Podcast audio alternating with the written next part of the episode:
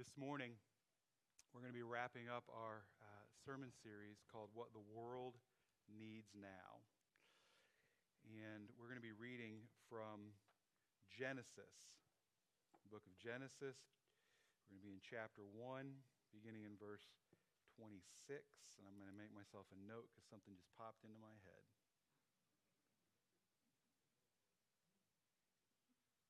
All right. Again, remember the sermon's usually finished being written by about 10 o'clock. Okay, chapter 1, verse 26. We're going to begin there. Then God said, Let us make human beings in our image to be like us. They will reign over the fish in the sea, the birds in the sky, the livestock, all the wild animals on the earth and the small animals that scurry along the ground. So God created human beings in his own image. In the image of God, he created them, male and female, he created them. Then God blessed them and said, Be fruitful and multiply, fill the earth and govern it. Reign over the fish in the sea, the birds in the sky, and all the animals that scurry along the ground. Then God said, Look, I have given you every seed bearing plant throughout the earth and all the fruit trees for your food. And I have given every green plant as food for all the wild animals, the birds in the sky and the small animals that scurry along the ground, everything that has life. And that is what happened. Then God looked over all he had made, and he saw that it was very good. And evening passed, and morning came, marking the sixth day. So the creation of the heavens and the earth, everything in them, was completed. On the seventh day, God had finished his work of creation. So he rested from all his work.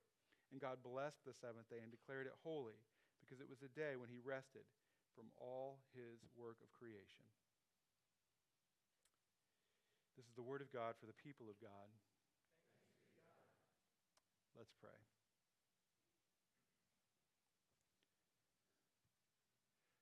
Morning, Lord. We thank you for this time, this place, this opportunity that you've given us to be able to gather together with family and friends, with loved ones. It brings our heart joy to smile together, to laugh together, to, to cry together to share in each other's concerns, to be blessed this morning by, by people sharing their gifts of singing and playing instruments. And there's just so much to be thankful for. And now, as we as a community turn to your scriptures, we pray that you might open our ears. But, but more than open our ears, Lord, because for many of us, this is something we've heard a lot this story. Some of us have heard it since we were little kids, and we remember felt boards and things like that. So maybe more than just hearing this morning, we might be touched. That your Holy Spirit might commune with that very same Spirit that you've placed in us so that we could be transformed into the people that you've called and created us to be. Not people that know the stories, but people that live them.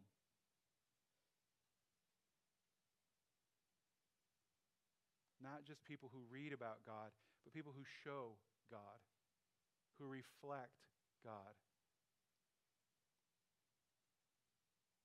People who bring hope, who have agency,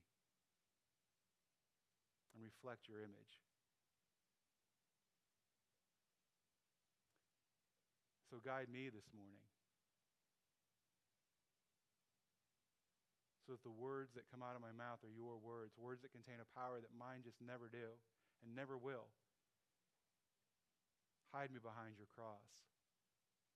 Don't let me get in your way of you putting on display this morning your grace and your mercy, your love and your peace, your joy, your justice, and your righteousness. And for all these things, in your most holy and precious name. Amen. So, we are wrapping up this sermon series called What the World Needs Now. It's just three weeks. And um, just kind of a brief wh- where we are, how we got here. is we talked about, well, first of all, uh, Mike and I had coffee several months ago. Mike Hallmark and I had coffee, and he shared with me this article. And it was an article written by a journalist who was critiquing the way that um, news is presented nowadays in the media, whether it be in print media, whether it be radio, television, whatever, uh, internet, wherever you get your news.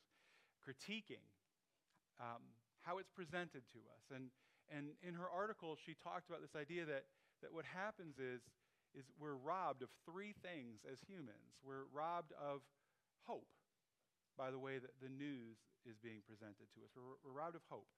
Uh, the second thing is that we're robbed of agency. And by agency, what she meant and what, I, what we meant last week was this idea that you can actually make a difference, that the things that you do matter. And that the way that the news is often presented in the world today is that we're robbed of that. It just, it, it's overwhelming. And it just feels like it's just all going to hell in a handbasket. And so we might as well just start like packing our bags.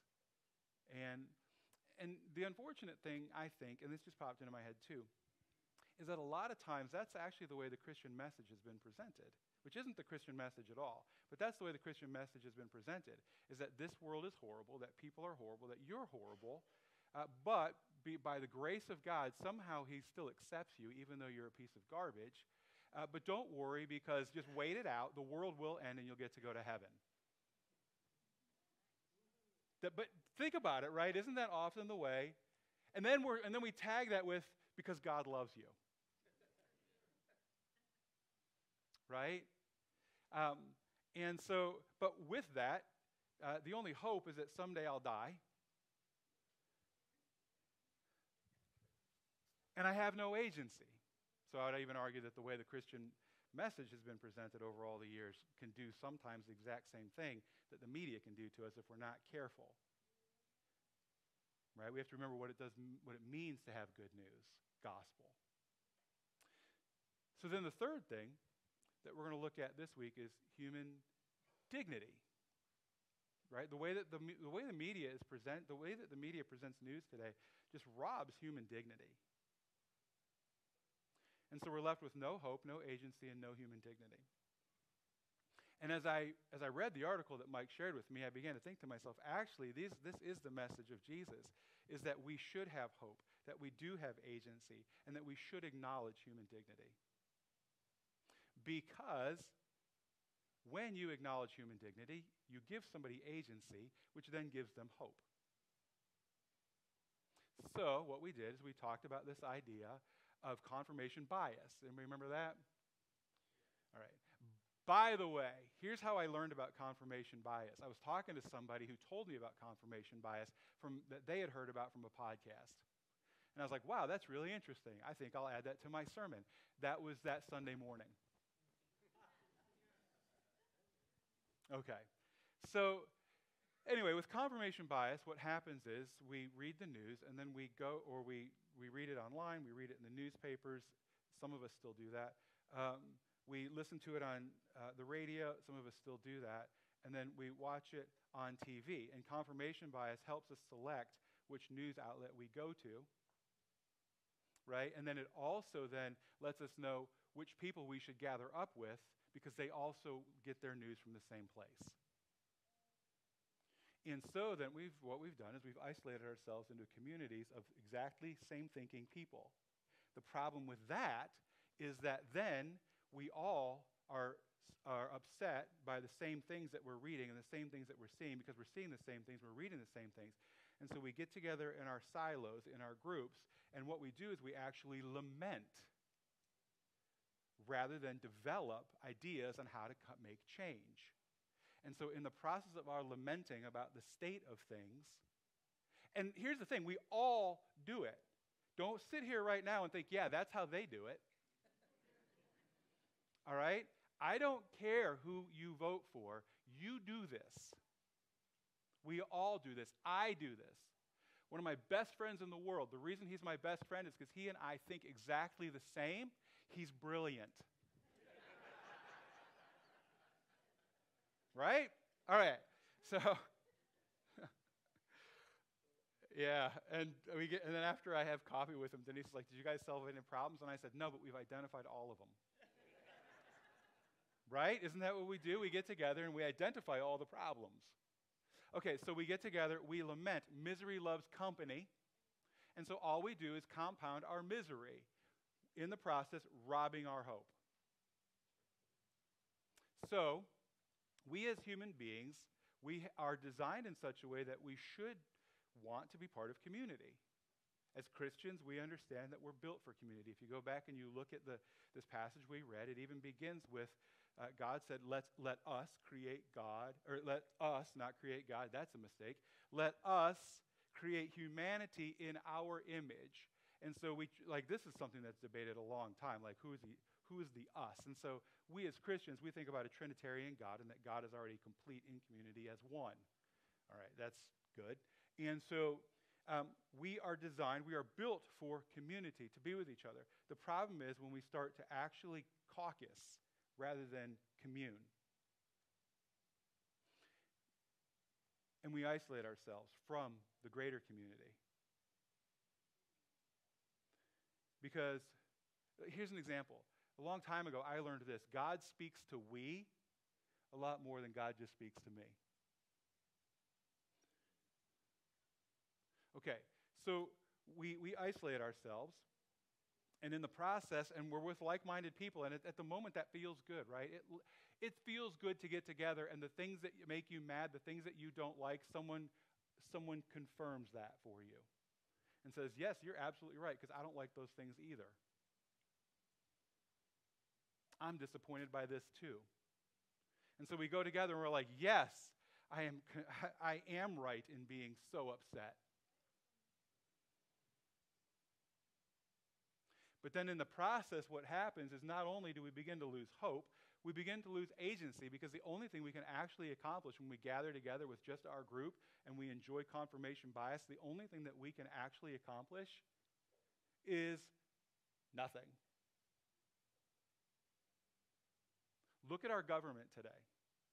What can they accomplish? Why?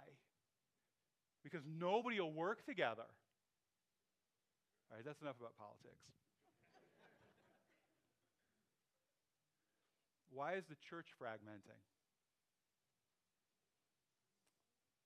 What is our greatest testimony to this world? It's not how right we are. It's about how much we love each other despite the fact that we don't agree. That was last week. That's the greatest testimony. What is happening to our testimony in this world today? We're killing it, but by God, I'm right.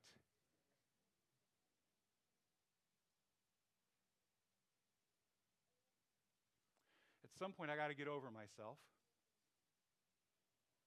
And I have to realize that what I'm called to do is to embrace others, regardless of whether or not they reflect me. See, because that's the problem. What we're actually looking for when we're looking for groups is people that reflect us. People that think the same way I think, that do the same things I do, that believe the same things I believe, and sometimes, if we're not careful, that even look the same way I look. We're not looking at people as reflections of God, we're looking for people that reflect me.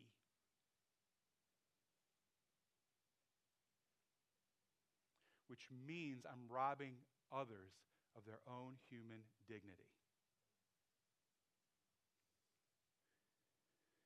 Okay. So, what does human dignity look like? What is dignity? At its most basic, human dignity is the concept, it's the belief that all human people, all human people hold a special value that's tied solely to their humanity. What makes you special? You're a human being. It has nothing to do with their class, their race, their gender, their religion, their, their politics, their abilities, or any other factor than them being human. Why should we love other people? Because they're human.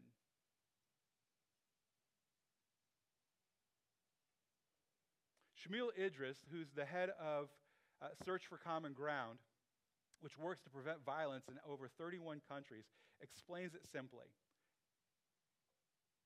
To me, it's the feeling I have that I matter, that my life has some worth.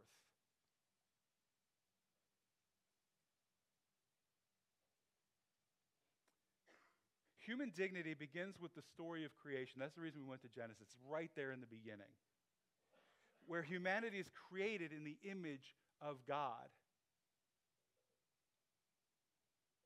Human dignity originates from God and is of God because we are made in God's own image and likeness. So, in other words, when you look at somebody, you should see a reflection of God in that person regardless of all the things we just named. See, there's a huge difference between the story of creation, the Hebrew story of creation that we read about in Genesis, and the story of creation that was being told in all the other cultures at the time. Because don't forget, this story begins to develop as they're plucked out of Egypt. Right? And so what they're doing is they're trying to develop an understanding of who they are as a people, apart from, different than other people around them. And so they ha- there are, like, has anybody ever pointed out to you, like, oh, that can't be a true story because that story shows up in other cultures?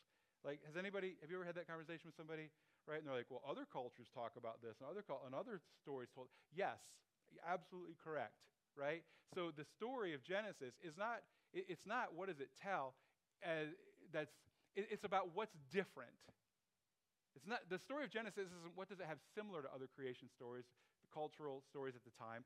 The question is, what is different about this story than uh, like the Enuma Elish, right? Like, which is Babylonian, I think Babylonian, Mesopotamian at least. Babylonian, right? Okay. Um, or the Egyptian creation story, which I don't have a fancy name for. But the difference is this all those other stories, humanity is created out of acts of violence like God's ripping other gods apart and then pulling out entrails and all this kind of stuff. And then there's this and then there's also this idea that gods have created humans just to be playthings, toy things that they can that they can torment and they can use to torment other people and they can use to torment other gods. But in the Genesis story, humanity is created out of an abundance of love.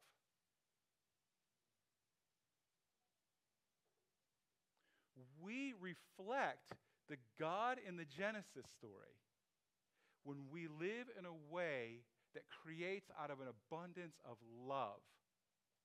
We reflect other gods when we live in a way where we create out of an abundance of violence.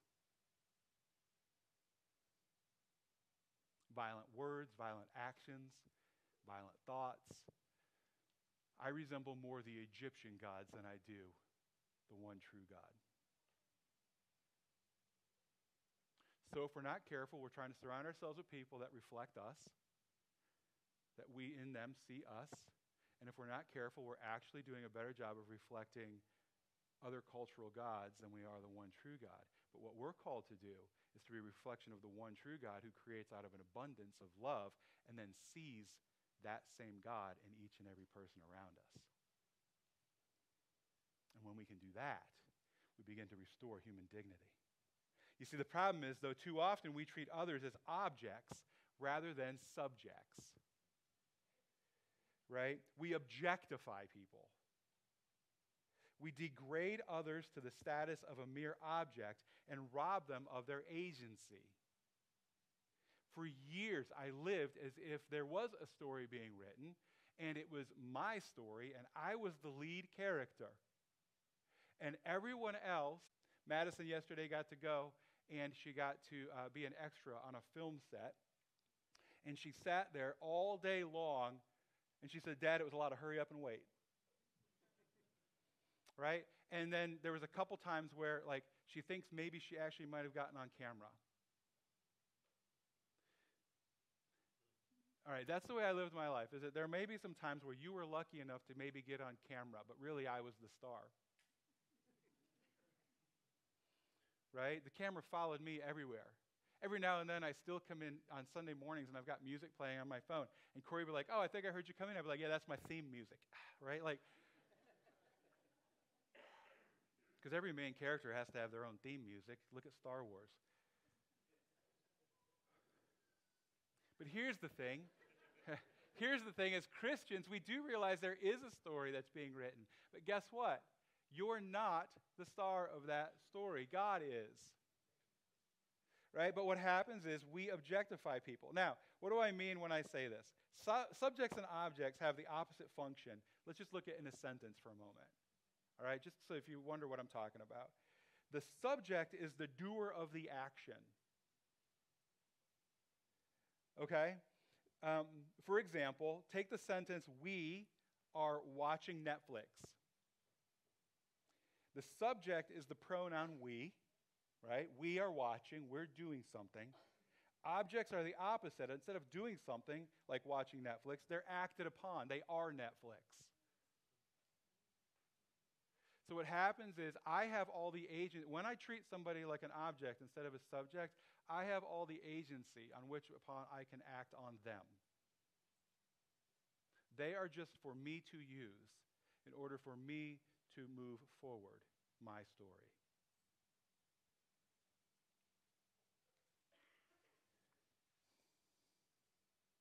So, in the Gospels, what we do is we see that Jesus is this total embodiment of humanity reflecting the image of God. If you want to see what it looks like to reflect the image of God in this world, read the Gospels.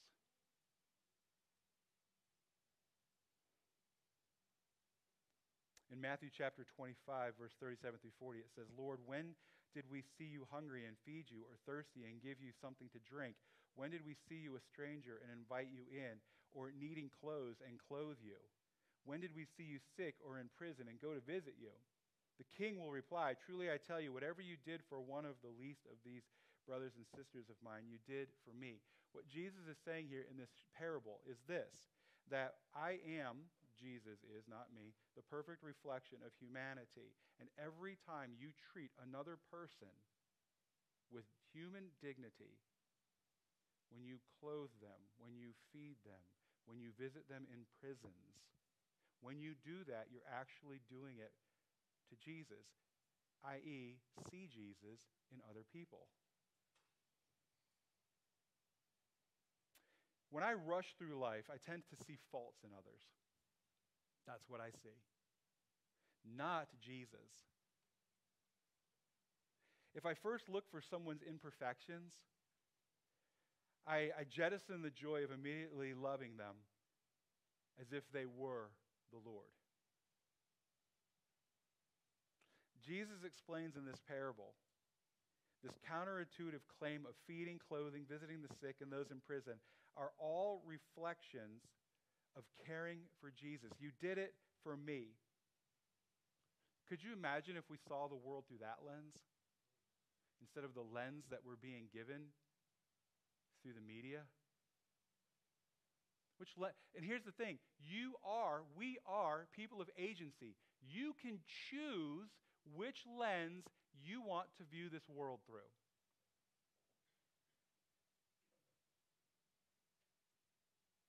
And here's the other thing the lens that you choose has a statement about what you believe.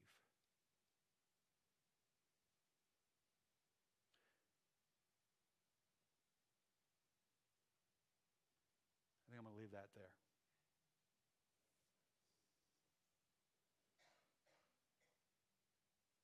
It takes prayer for me to be able to see others like Jesus.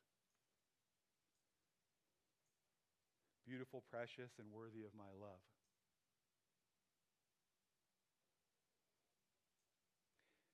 So we're called to reflect Jesus, right? You're supposed to look like Jesus. And so for, for years, we thought that the question was supposed to be, what would Jesus do? You remember those bracelets?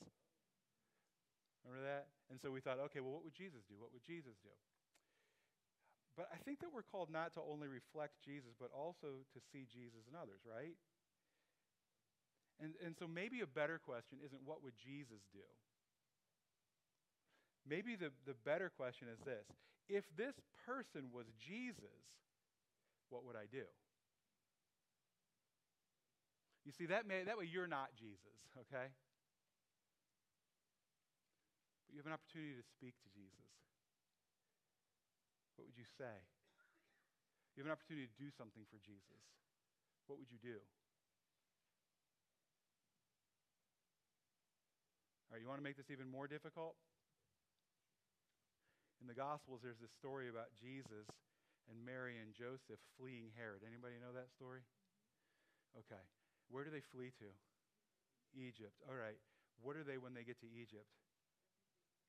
Anybody want to say it? Refugees. Okay, so Jesus and his family were refugees. They eventually get to come back.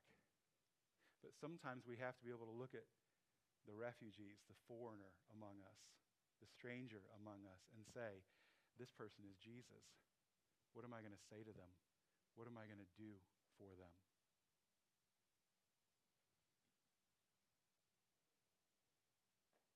By treating people with dignity, I said this at the beginning, I'm going to wrap it up.